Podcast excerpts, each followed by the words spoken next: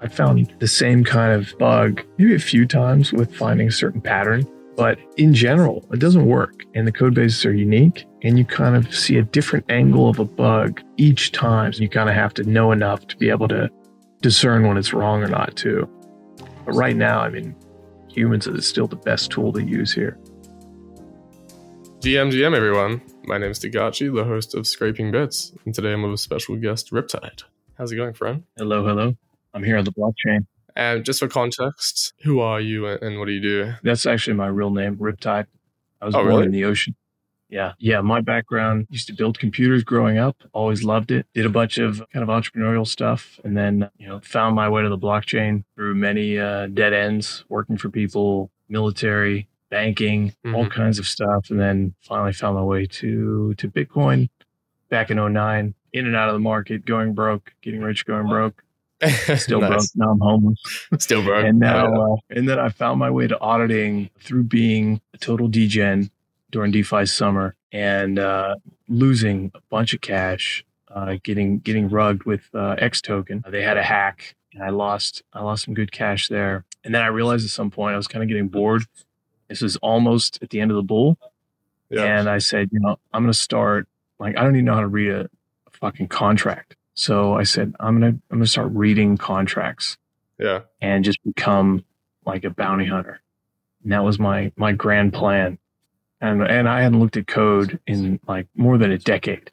And I had Mhm. some some serious JavaScript PHP under my belt from back in the day that had cobwebs on it. Mhm. So everything had changed. I got into the code and and just started reading audit reports. And this was like this is March of last year, so 2022. I started, Mhm. and I basically because I got fired from my my typical gig, and just went all in. And every day, seven days a week, I just started reading and just just trying to understand the ecosystem with with exploits and and the bounties and try to work things and build POCs and and all of that. And it just took so much time where, you know, I'd go for I went for six months. Basically I earned I earned a thousand bucks on one bounty. So six months of no income, just living off savings, just thinking I have to make this work. And and then and then I had a big one with Arbitrum. And that was like, oh shit, you know, I knew I would find something, but it was just going to be a matter of time. I just had to keep at it. Yeah. And then from there, you know, I just got more and more experience. And then I found a pretty big one with Balancer, which I did another write up in. I found quite a few like iCivs, one with Wormhole, one with just like random projects. And then I just reach out on their Telegram groups Mm. and we just negotiate something like Aladdin DAO, Colony Network. And then I found, I think the latest big one was with Radiant Capital right before they put their bounty out. It was similar to kind of thing to Balancer. So that was another big one. But yeah, man, I just, I just love what I do. I love just reading contracts and just, it's fun for me. So like Hmm. all the days not making money, which is like every single day. Sometimes maybe I hit like, now I'm on like a two bug a month uh, stride, which is Yeah. pretty good. But you know, 28 days out of the month, you find nothing, and you're like, "Fuck, like fuck this." so you really have to love doing it because, you know, I, I don't like doing security reviews, is what I call them, like the audits on the side. Every now and then, people reach out, ask me to do it, but it's just it doesn't have that thrill as like finding live money at risk. Yeah, like Frill of the Hunt. Yeah. When you find one of these bugs, how do you really negotiate in a proper sense? Because I'm sure people try and downplay and under, you know, lowball you with the payments. all the time. Yeah, I mean, I would do the same thing if I was on the other side. I'd, I'd try to Yeah. negotiate low. You know, they'll they'll try the same kind of thing, right? Like um, if you ever taken a negotiations class in university, Mhm. you have the BATNA, the best alternative to a negotiated agreement. And I think people have those kind of things in their head where they have an anchor price they set. Just like if you're bartering at the mall, we'll talk about like I don't want to name a project, but with the critical, and they threw out something they knew was low, but just kind of like to set that anchor so Yeah. to get me circling around that number. And then, but you really have to look at it and step back and say, hold on, you know, like here's really the best way to do it is to quantify, you know, what you can lose with this exploit, you know, Right. true or false, not, not like hypothetical. Those bugs the worst. If you're trying to argue your position, it's just mm-hmm. just forget about it. You know, it's it's if you could show it in a POC that says, "Hey, man, you're going to lose five million. Look, provably lose it right now. I don't need access. I could do it right now." Those are the best bugs where you have uh, a lot of strength on your side, and I'd say the easiest to win. But still, I mean, you're still at the mercy of the project, which is the shitty part about the space. Is like you can have bad actors that just okay, so we're going to pay you this, and what are you going to do about it? You're kind of fucked. You build the POC and you kind of run it in a simulation and show how much money it loses, right? Do you have kind of like your own anchor point that you want minimum? So I guess like ten percent or whatever it is and then yeah, what what do you do if they just I think ten yeah, ten should minimum? be ten should be like the standard, you know. And um, but yeah. that's hard to say when like look at Euler, you know. It's okay, ten percent. It's like dude, they had a lot of fucking money locked up, and how are they even going to pay it without taking user funds? Yeah, that's um, the thing. So complicated it is and funds. Yeah, and I could say like, okay, you could take a cap on that. Okay, that that's all cool. Like, I'm not out here to to be a mega multimillionaire, you know, from bug hunting. Like, I think it's fun, um, but I also want to get paid adequately, and it's it's like a sales job. You know, I'm not yeah. on a salary. I don't get paid every day. I don't know when the next bug is coming. Mm-hmm. So, like when bounty hunters get shafted, it pisses you off because you might not find another big one like that maybe ever again or maybe for months and months and months. So yeah. you really have to be careful when trying to negotiate. That's a huge part of the job. And sometimes the bounty program intermediaries like ImmuneFi, um, all the other copycats out there, they necessarily, you know, aren't there on your side, but they're to be a neutral party. And sometimes it doesn't work out in your favor either. So mm sometimes dealing with dev teams in a Telegram Maybe you have a, another colleague in crypto that that helps middleman it. Sometimes mm-hmm. those are better interactions than going through these kind of formal channels too. It really depends on the team. Yeah, I can imagine getting just completely like rugs from them, finding you know a ten million dollar exploit, asking for you know one million, and then they're just like no. yeah. So I guess how do you like disclose what the bug is, is without kind of yeah how do you how do you disclose the bug without disclosing it i guess? Well that was so uh, i forget who man i feel i feel bad not knowing the guy's name. The guy that i met him at was ETH denver or ecc or something? Uh, no it was in ETH prague. Uh, the guy who did the zk proof proof of bug concept mm. which i thought would be a game changer. I still haven't looked into it in depth but yeah you, you're proving it using zk to say hey look exploit works. You just don't know how I did it, which I think is really cool. And I think that's honestly, that should be the future of this. Mm-hmm. Because right now, it's like, all right, hit them up in, Telegram, get everyone there, and then here's what it is. And then you can't share your findings uh, right away because mm-hmm. then you give up all your leverage. So it's like, or then they could just say, oh, yeah, we knew about that, which I've had mm. happen to me. You have to say, all right, so my bug is you know, centered around this? Do you have any existing vulnerabilities out there that you know about?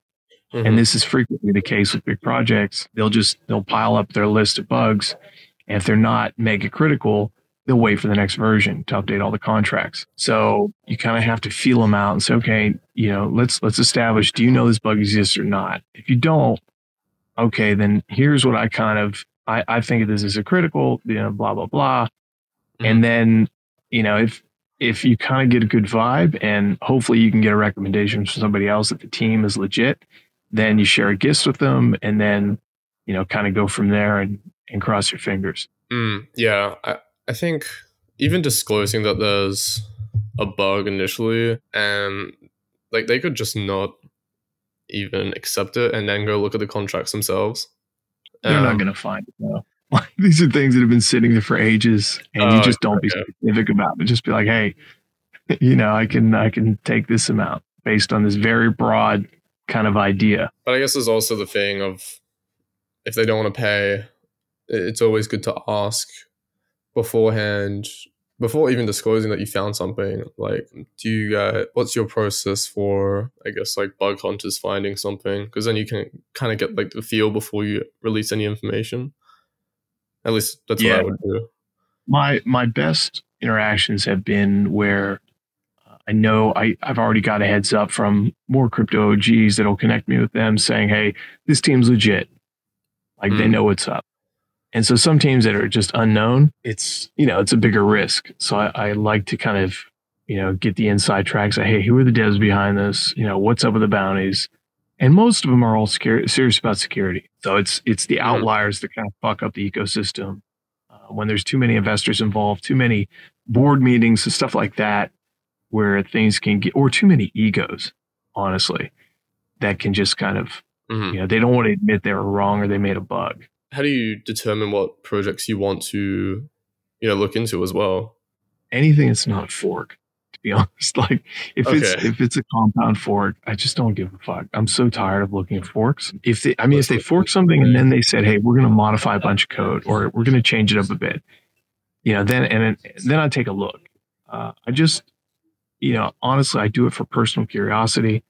I don't really look on the bug bounty platform pages anymore. I just look at what projects are out there, who's announcing on Twitter, and I just dive in and I'm like, well, like, what are you trying to do and how are you trying to accomplish it? And if it's something unique and cool, then I'll I'll just read your contracts just out of interest. Like, how are you doing it differently than the hundreds and hundreds of contracts I've looked at where I've seen this kind of function implemented and you're doing it this way. Oh, why are you doing this? Oh, gas savings or whatever. Or so I- just just curiosity drives me. And um, Yeah. I think you have to have that in the space. If you if you don't like what you're doing, you're not going to last. You're going to hate it because you're not getting paid all the time.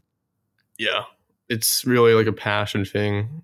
Um, to be consistent, I think. Like Yeah. I don't know if Yeah, money I'd can be like a every day complete do driver. Yeah, I, I don't know if money can be like a hundred percent driver. Like eventually it fizzles out.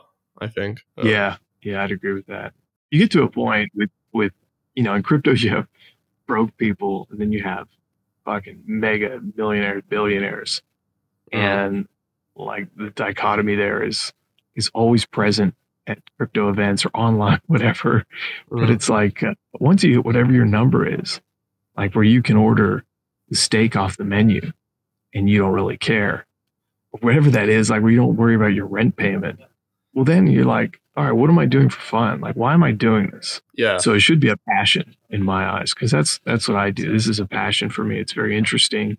Mhm. It's like a puzzle. yeah i think if you make enough to just like live comfortably like for me i i really only just pay rent you know just get high quality food and that's really it so Yeah. anything that kind of covers that for like a year it just like is fine then you just do whatever you want just learn basically continuously until you level up upskill get to that next level and just continue i, I think guess that comes that comes with age too. You know, I'm probably older than most of the guys in the space, but you, you know, once you get out of your 20s and you get past this materialistic lifestyle, you don't need like all these memes. You don't need Lambo. You don't need all this bullshit. That's just more of a burden for your life. You just need the freedom to do whatever you want to do at any time, not having to wake up with an alarm clock or get on a call with anybody like that is ultimate luxury living living wherever you want with a laptop just doing whatever you want is the best and you don't need that much money to do that Yeah,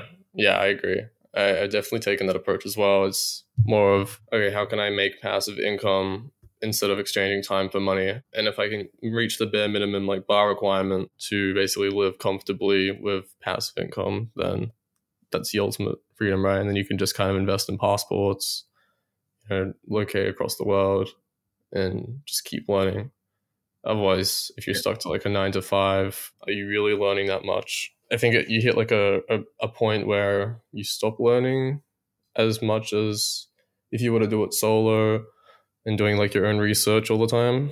At least that's what I've kind of realized. And you got to kind of identify when you've got to detach and outgrow the current environment. yeah absolutely totally agree with you You know, you, you choose a protocol, right? What is kind of your main strategy for looking at it? Like, are you really just looking for criticals, or are you actually just trying to understand everything? Um, there's been people that specifically look for, you know, what handles the money. If I follow all this, if I follow this path, everything that depends on it, or everything that is a dependency of it, and they follow that path of you know everything that is correlated to it, and they find nothing. They move on. They don't read the rest of the code. Um, so is depends there, how lazy I'm feeling. it depends how lazy I'm feeling. Like, like how much TVL is locked in there. Is it Yeah. interesting? Some people will have a totally different. I think everyone has a different method. I've seen Yeah. people like put pictures of their whiteboards up, and it looks like that meme, you know, with the guy connecting all the all the things. Yeah, yeah. I, I've never done that. And maybe a couple times when I was stationary and I had a whiteboard, I drew some things out. But Mhm. fine, like like I've been traveling for the last nine months Yep. and I don't have that luxury of, you know, my office, but I just keep it all in my head. And I have, you know, a like notes.md, you know, and I just I'll oh my god. notes. but uh, for the most part, I'll I'll look at a protocol and then maybe I'll do some pattern searches, like for some low hanging fruit, and just say, okay, did they miss any of these things? Yeah. And if they didn't, and it's interesting, you know, I'll just start like browsing the code. Then I'll say, all right, you know, I'll just just start reading it and just look around different functions. Um, I think naturally you start at you know the funds, uh, the functions that move the, the money, Mhm. and just kind of expand from there and just just see what things do and and then you know if it sucks you in then you kind of think about well how you know how do I, how would I do something completely unexpected like maybe you'll check out the tests see what they're anticipating and then just think about well what if you know what if what if I do this? What if I do this? And I think the more uh, ridiculous your actions become and how far away you can think from what the developers were thinking uh, might lead you on a good track for for finding a bug, and you can kind of discern that from the code. Uh, once you start reading the code and once you start looking at the tests, you can see how much the developers focused on user experience versus security, and how much review they've had. And some code is just shit, man. You know, you know, you coded things and and it just works. you Yeah. see some of the contracts out there, like you're like, oh my god, this just barely works. But it's it's zero or one. You know, it works or it doesn't. But in the dev's mind, they're like, oh, it looks like fucking trash. It's an embarrassment. And then you see some code. It's just like some projects just repeat this amazing uh, speed and and uh, just developing prowess and and they're really impressive. And you know those devs are on point. But then there's it's permissionless, you know. So there's a lot of sloppy devs too. So there's Mhm. bugs to be found in in either one. It's just like eventually someone's going to make a mistake when they deploy it, when they update it. Uh, you know, I've seen like when you see a, a console.sol deployed to mainnet, or you Mm. see, or you see just uh, you know some comments shouldn't be there. It's like, okay, well, where's your attention to detail? What else did you miss? There's always some slip up somewhere. It's hard to be 100% secure unless you give up something. Yeah, unless you give up something vital. So I guess like decentralization to a degree, or just like really hard, strict requirements. There's just so many factors, and especially with game theory as well. Like how other how are other protocols interacting with this? It Yeah, has any external like dependencies you can just check like the addresses in in the contract itself. Let's say it's like a master chef and or let's say pickle pickle finance. Like you create your own jars right? So then it, it brings Big- in big this whole this whole kind of new realm of possibilities with okay you can make this jar custom interface. Well it, it, it adheres to the interface but it has custom functionality within it right so then this is stuff you don't even really think of unless you have those strict requirements in place, which obviously they didn't at the time. Um, So then that's kind of where all the massive criticals are as well. So I guess Yeah, you I mean, look at look at uh, Conic. You know, just a couple days ago, with you know, it's like, oh, there's one thing we missed with how Curve was treating the ETH address. Mhm. It's like, yeah, you you do this composability and just pile on things, man. It gets so cool, and then you add in the cross chain stuff. There's Oh, there's errors out there, man, and I think an important thing for for new guys to look at the stuff, even experienced auditors, is like you look at the code, you're not finding anything for hours, and you're thinking, oh, this is it's zipped up tight. Mhm. You know, you had all these big name audit firms on it. There's no way anything got by them. But there's always something in there. Like guaranteed, there's some flaw Yeah. in your code. I don't care if it's a low or like there's something in there that's just not 100%. You just have to find it.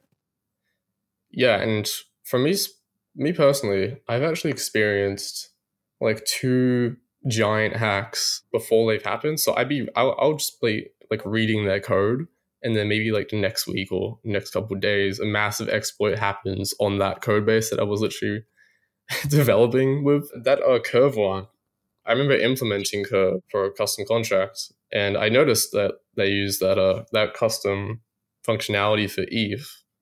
And So you can choose WETH or ETH, right? And it, it does like this check, and it you know it, if you're transferring ETH, you can do a, a reentrancy on that or read read only reentrancy.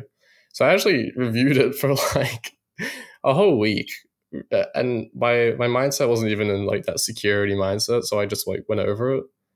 But then like the next week, it just happened. I'm like, okay, That's happened. Yeah, it's happened to me. It just it doesn't click. It's like something goes off in your brain like, "Huh.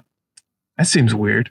You know, maybe I, maybe I should put that down in notes.md as Yeah. a little asterisk and come back to this at some point. definitely need that intuition to notice the stuff. Otherwise, you're in like that dev mindset without the security mindset, I guess. The security comes like after, I feel like. But if you're implementing another protocol and your intention is to like create instead of, I, I guess, analyze, for me, it's, it's quite different.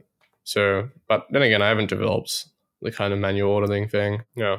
So I guess like when when do you choose to stop like reviewing a code base? It all it all depends. Like just depends how much time I want. You know, I'll, I'll get exhausted sometimes and just kind of burn out on a code base. Mhm. and but I'll make notes, you know, and I'll say, okay, here's what I found so far, and I I haven't found any way to flip this into, um, you know, maybe it was a low.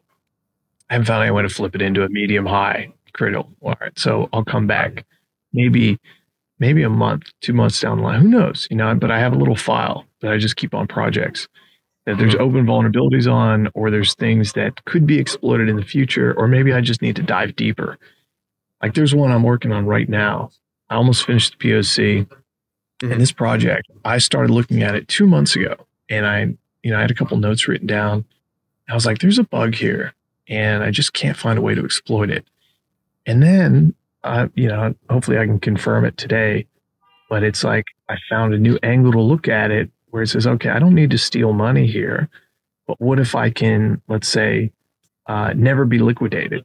on this protocol. And I was like, oh, that could be kind of cool too. So, but it's like, okay, well, what can I do if I can't be liquidated, for example? Well, what does that do? You know, what are the ramifications of that? So it's I'm just diving deep, but sometimes I just, you know, I just get burnt out on a protocol. I'm like, fuck this, man. There's nothing here. You know, or like looking at, uh, what was I looking at? Makers contracts. And one day, and I was like, man, fuck it. You know, naming it all these weird things, these autistic guys. And I I just, you know, it just wasn't interesting. Like to decode all Yeah. that and everything. Well, you know, forget it. There's so many different code bases to look at. The interesting criticals are like the, the liquidation one is quite interesting because it's not something you'd think of generally. Yeah. It's like a different angle. Like that is my goal is to not do, not find bugs that we already know about. And for the most part, like pattern matching and stuff, it doesn't really work. Like I found the same kind of bug maybe a few times with, you know, finding a certain pattern.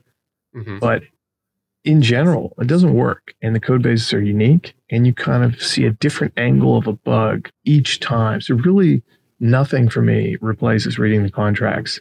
And you know, you can't do finds and searches through VS Code and all that stuff. It's like you have to look, see how it functions, and then say, okay, well, he's doing it this way. You still need the human brain to kind of decipher the vulnerabilities. Um, GPT is worthless except for you know maybe commenting on you know how certain assembly blocks work or you know Yeah. things that'll save time but even then it could be wrong and you kind of have to know enough to be able to discern when it's wrong or not too but right now i mean humans is still the best tool to use here Yeah, I I think humans have not been replaced. It could be replaced in the future with AI, depending on how good it gets. But the the hardest thing is really creating a generalized kind of model to understand, you know, a protocol and what it's trying to do. That's the biggest thing.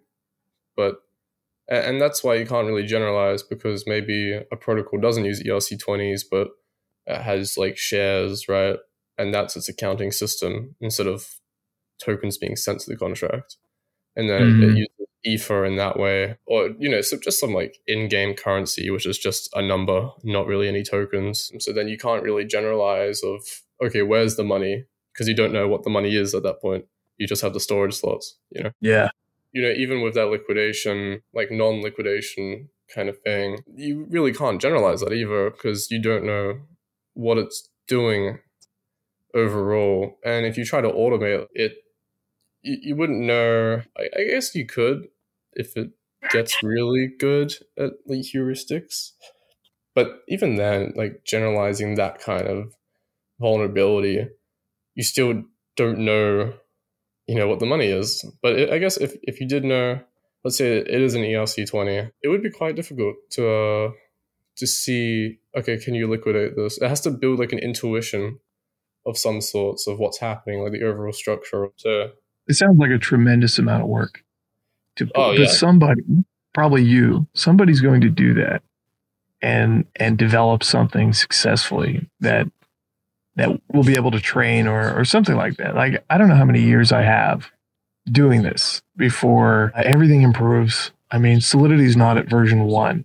You know, we're still early. You know, you look at ChatGPT, you look at um, so many different innovations now, and it's just rapidly evolving. I don't know how many years where I'll be able to continue to find vulnerabilities. There's a lot of competition coming in. You know, I see more and more people shifting to Vyper too, but you know, Vyper's got bugs as well, just not as cool of uh, bugs as Solidity, I think. I mean, there's always going to be bugs, whether it's in Rust, whether it's in Golang, whether it's in whatever, supporting these these uh, these systems. But like, I think it's just going to get better and better where we have these automated tools finding things. There's going to be uh, maybe like Code4rena expands more where it's um, they have like live monitoring as well. And you have so many people wanting to do it. You have all these human eyeballs on your code. I don't know, man. I, I think it's just, I you know, the meme, we're so early, but we are. And it's so cool just to see how this kind of evolves and, and uh, yeah. where people put their, their minds to and, and their resources at. Mm-hmm. Yeah, I, I agree. I think we're we are quite early, but it's also if you're in the position of innovation, even though it's a very small group, you still you still worry about people like beating. It's still a race, even at every stage. Mm-hmm. Um, like yeah, I'm I'm developing that as well, and it is a problem I'm trying to solve, like the the generalized kind of vulnerability stuff. But I do I do mm. think like AI is going to be a fierce be like a force to be reckoned with soon, and like even I'm worried about that as a developer. You know, it's uh, AI will will eventually just be, you know, some superhuman that the person developing the AI can just control or or command. So basically, you won't really need developers because you have your you know the best developer. you just have access to control. I mean, that's that's what I think is the future is going to be like. So, like right now, I always try to upskill as much as possible. So let's say, you know, I, I learn Huff right. Uh, I go into automated tooling from that. Automated tooling, doing fuzzing, it kind of relates to AI. So learn AI from that, and then it just kind of spiral, spirals. Do like two things simultaneously, um, and then just research and like what's currently out there in the market? What's kind of like the hot topic? Why is it the hot topic? And I think once you understand a field in depth as well, understand what's out there, you know, read research papers, look at all the code, what are people's problems, you can identify what's missing and attempt to bring that missing piece back in to the puzzle and fit it in. And then you look for the next piece, I guess it's kind of been my methodology. Have you looked at uh, the new the new echidna that just dropped, where they have the on chain fuzzing? I haven't looked deeply into it, but I I have known about it. Medusa, yeah, the names are yeah. quite interesting. also, I think there's going to be more bugs found that, and these will be some monster bugs will be found with people understanding and challenging underlying research and assumptions, especially for some of these maybe ZK protocols. I remember the um, what was the heartbleed bug? Mm. I want to say last year. It was a think about who it affected. It was a um, maybe it was Bits that found it, but it was it was a bug with the I'm going to misspeak here some cryptographic bug, and because the research was based on I think flawed assumptions or something like that. But in order to find the bug, you had to go back to the the actual research paper where they, you know, they're drawing all the math, everything, and they're Yeah, saying, yeah. "Hey, here's how you do it." But there was a flaw within the research, I believe. So, like, how many how many people are going that deep on a lot of this stuff? I don't think many are. It's like it's like I talk to you know the, the average Solidity dev or something. Okay, you know Solidity and you know some EVM, some bytecode, right? But you're not going, you're not reading the the, the yellow paper on Ethereum. Like, do you understand this math behind the scenes? Do you like how deep will you go? And most people, I think, don't go. Well, I know most people don't go to the root, the, and that's with so many things. You're going to learn to code. You're not going to understand TCP/IP at a granular level. You're just not going to. But if you do know that, then you better understand the whole system, and you can just approach things differently than the next guy. Mhm. And I talked to, like, for an example, I talked to these devs working on ZK field, and they say, "Hey, have you ever looked up looked at uh, ZK circuits?" And I always say, "I say no, I haven't. I haven't checked it out." And um, first time I said that, guys like, you know, we barely understand them. Like, we can't find anybody to audit these. I said, "You serious?" And I said, "Yeah, it's so complicated." And I took a brief look at it, and I'm no math. I'm no moon math guy. And I'm Yeah. looking at this. I'm like, what the fuck is this? And I, and the way I look at new things is like, what is my opportunity cost at investing X amount of time into this? And what are my Yeah. returns going to be? And if I see something like, you know, let me go back to whatever I learned calculus. Okay. Now what, what, do- I have to learn here? How many months is it going to take? And how many contracts am I going to miss out on reading and bug bounties? So I just, for me, I can't approach it. But some people, there's money to be made there, no doubt. Get the big brains in there, and there's there's a field for you if if that's your thing. Yeah, I definitely agree with the opportunity cost. You got to look at it from a long term perspective because I guess what you're doing now is so temporary in the grand scheme of things because automation is such a big thing now. And you got to think of it as how can you upskill while simultaneously doing what you're doing. So it's Mhm. really just managing priorities, I think. So, what is a priority right now? And what is priority in the future. Future is obviously learn. You can't evolve if you don't learn, right? And that's kind of what gives you value and how you develop a niche is by learning, figuring out new things. Oh, you figured out that that stuff. It opens a door to a, a whole new world. Uh, it's like entering a cave and taking one path and lighting up the torch and seeing there's actually two paths at the end. Yeah, it's kind of like that. You don't know what you don't know, right? So the only way to kind of get to that point is to try things as much as possible and learn as much as you can about those things at the root level so you know what's possible first of all because you can't innovate if you don't know what's possible And this this is why you need to be motivated by more than money, or you just won't you won't make it. You won't Yeah. want to dive that deep. i think in technology it's not money motivated but more what can i invent because it really is just inventing once you hit like the pinnacle of you know your field what's po- like what is already out there what's not out there and you can Mhm. identify what's missing and if you're creative enough you can uh, think of new ideas which kind of like spark a whole new revolution in that field so i think that's Yeah. kind of like the best part of it like satisfaction of of kind of reaching that point rather than the money because if you get to that point right it's i think it's quite easy to make money if you're really you know good at what you do and you're inventing stuff that people want. You're fixing problems. I mean that's what people pay for. It's a it's like a transfer of value. Save So- time or save money.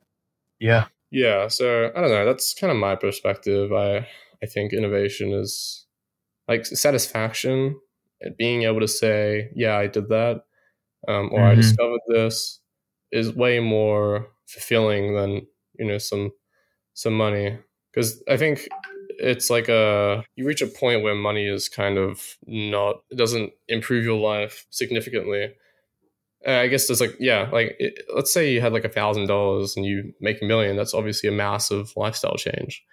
But like if you had, let's say 10 million, then you go to 100 million, it's not completely changing your life as 1000 to 1 million would be you don't if you get me.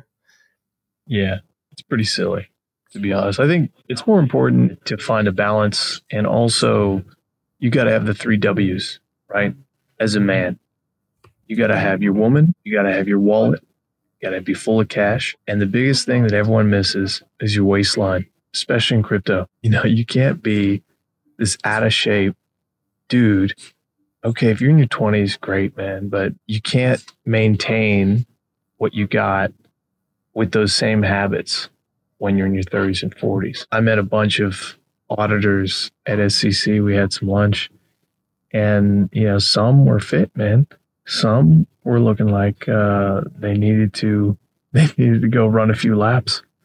and you know, we did something funny on Twitter. I did a pull-up competition. You know, and suddenly oh, yeah, everyone's jumping in. Yeah. yeah, so suddenly got traction, but it was funny because other there's other people out there that enjoy that balance, and then mm. there's others that, you know, in this field especially, people are on their computers and devices all the time. It's like I understand that, man, but you need to get out for just 30 minutes and go exercise hard, and then go back to whatever you're doing and if you mm. keep that pace up, I guarantee you're going to be so much better off when you hit 40. When you got money, you got your girl, and then you don't look like a piece of shit. You know, you still look like you're 30 when you're 40. And mm. I hope people grasp that how important health is versus anything else in this world. Yeah, without health, you can't. I mean, you have nothing. What's right? the point? What's yeah. the point? Yeah, exactly. Like you could be if you're 30 and have horrible health, then what's the point of having, you know, 100 million? Sure, you can kind of spend yeah. that to fix your health, but nothing's going to fix it compared yeah. to, you know, taking care from an early early stage and you know, having the right diet, you know, the good habits, not you know, slouching all the time, working That's out. It, it, yeah, it's like if you have health, you have more time basically to to accomplish what you want. It's we're we're in like a modern day paradox where everyone, well, you know, in our industry at least, are on the computer and it's you have to seek ways. You pay people to force you to do physical exercise with personal training, with stupid class, whatever, because life is so easy, friction free, and on cruise control all the time and you can have food delivered to you and it's just amazingly easy. So yeah. you have to personally seek out how can I make my life harder physically, whether that be not having a car, whether that be you name it, but just make it harder for yourself. Uh, don't mm. fall into mm. that trap. You just become this pasty soy, you know, chump that's going to jerk off to porn and not chase women and low testosterone. It just doesn't end well yeah, I think you need hardship in your life, and in, a, an era where everything is trying to grab your attention, you know, we have al- algorithms that capture our attention and build habits, like negative habits. It's actually quite hard to detach once you're in it. Um, so I guess like having routine and habit, positive kind of habits is the main thing to to strive for, and realizing that as well like kind of taking taking a step back, third person perspective, objective point of view, looking back, well, looking at your life currently and what are you doing right, what are you doing wrong? Even just writing that out, like what things you do you don't like and what things you do you do like, that would give you a massive kind of wake up call. Like I've done that as well. And once you write it out, it's really a really makes it, you know, predominant that this is something you need to change, and even just writing down who you want to be as well, and what does that look like. For example, totally agree. I want to be, you know, an innovator, right? Okay, let's like kind of narrow that down a bit more. What do you want to innovate in? Okay, let's do automation. How do you get to that point? What does that look like? What does someone top of this field really look like? Are they really on social media for four hours a day? Are hmm. they, you know, looking at adult films like twice a day? Do you really think someone at the top of their field is doing that? What is the ideal kind of scenario of someone, this this person, this character that you want to be? What does it look like? And once you know what it looks like, you have a target. And if you have a target, you know what to walk towards. You can't really have, like, if you don't know what you want, how can you walk towards it, right? Or work towards it? And if you don't know what yeah. the pers- person looks like, how do you know what to become? It's a great question to ask oneself. Who do you want to be? You only yeah. have a finite time on this planet. Who do you want to be? How do you want to live that life?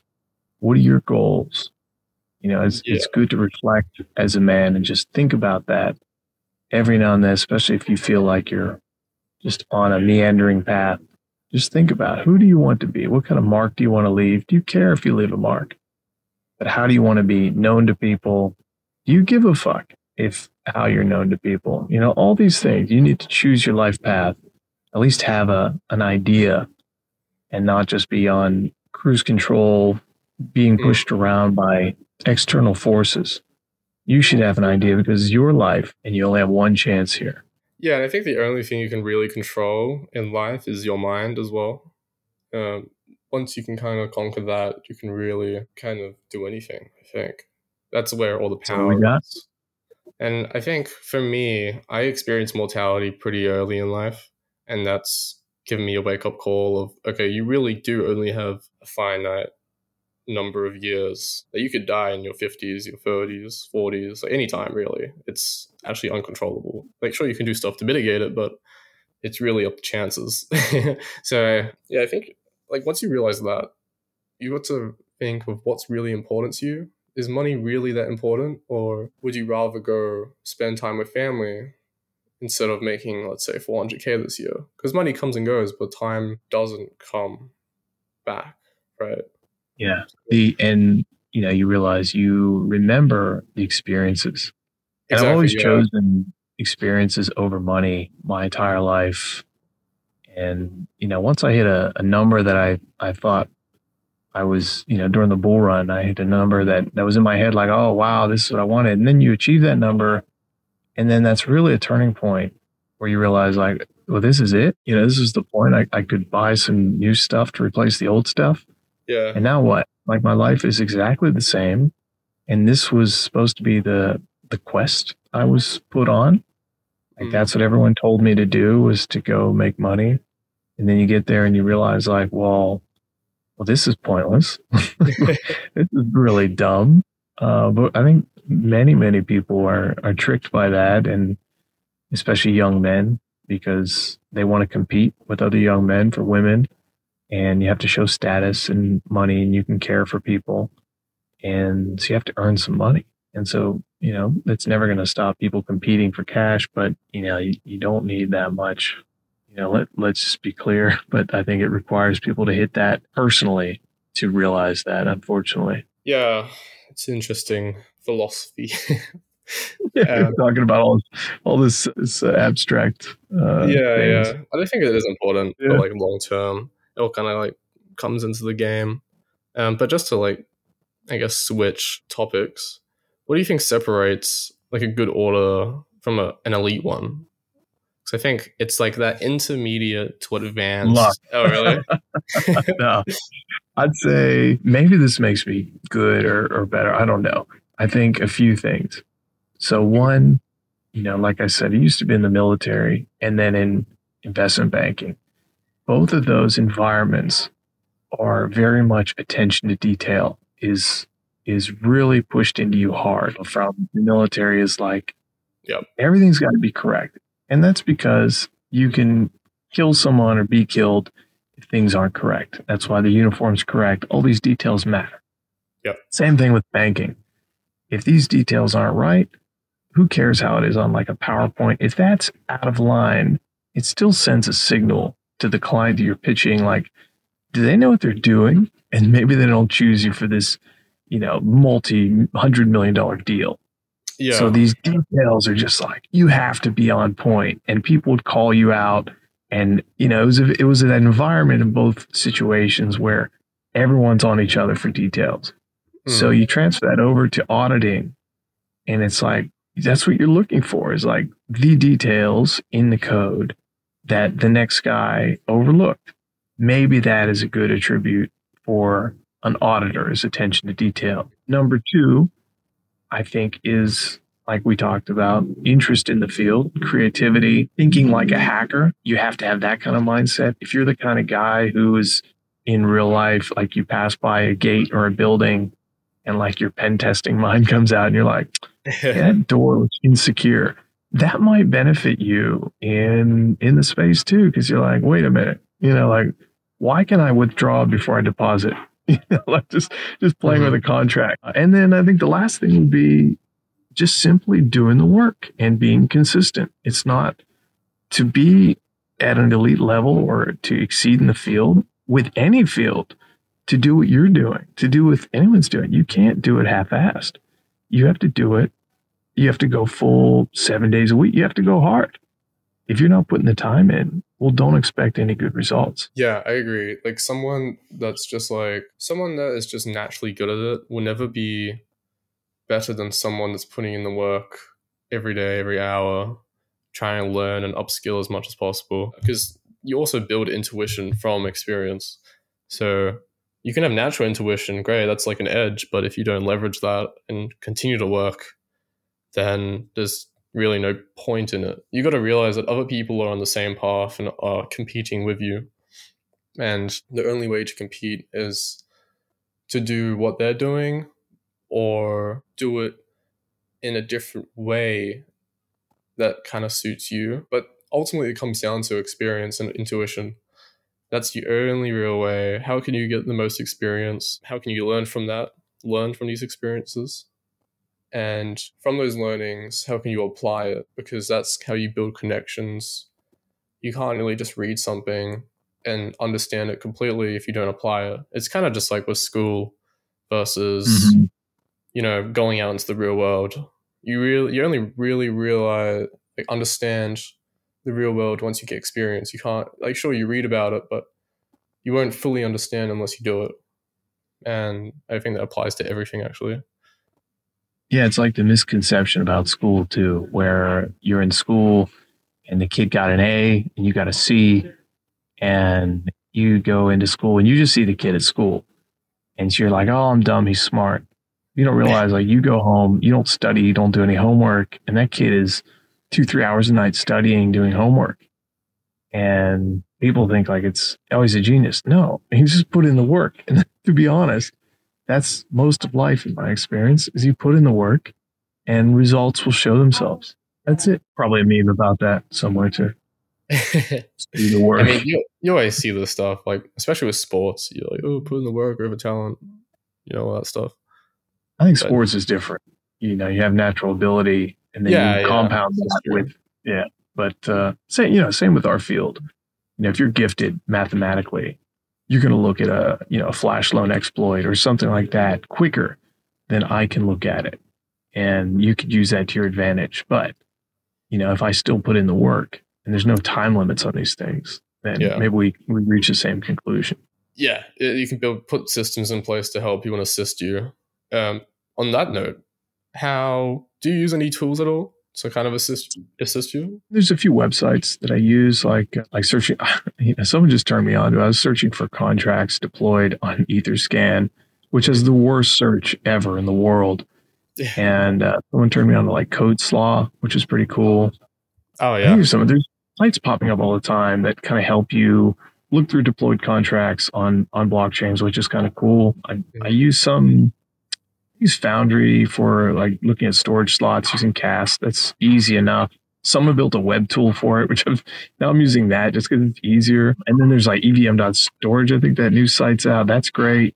oh yeah, Um, good. what's that other? Uh, is it InfoSec or one of these teams put out some plugin for uh, for Brave, and it's like I can't I can't think of it, but it lets you view you know same as kind of EVM storage. Maybe they put out the same thing. Blocksec. I don't know what the team is. All these free tools out there that just uh, help you kind of dig in deeper. So I use those. I don't fuzz that often, um, but I, I, do use like Echidna for that.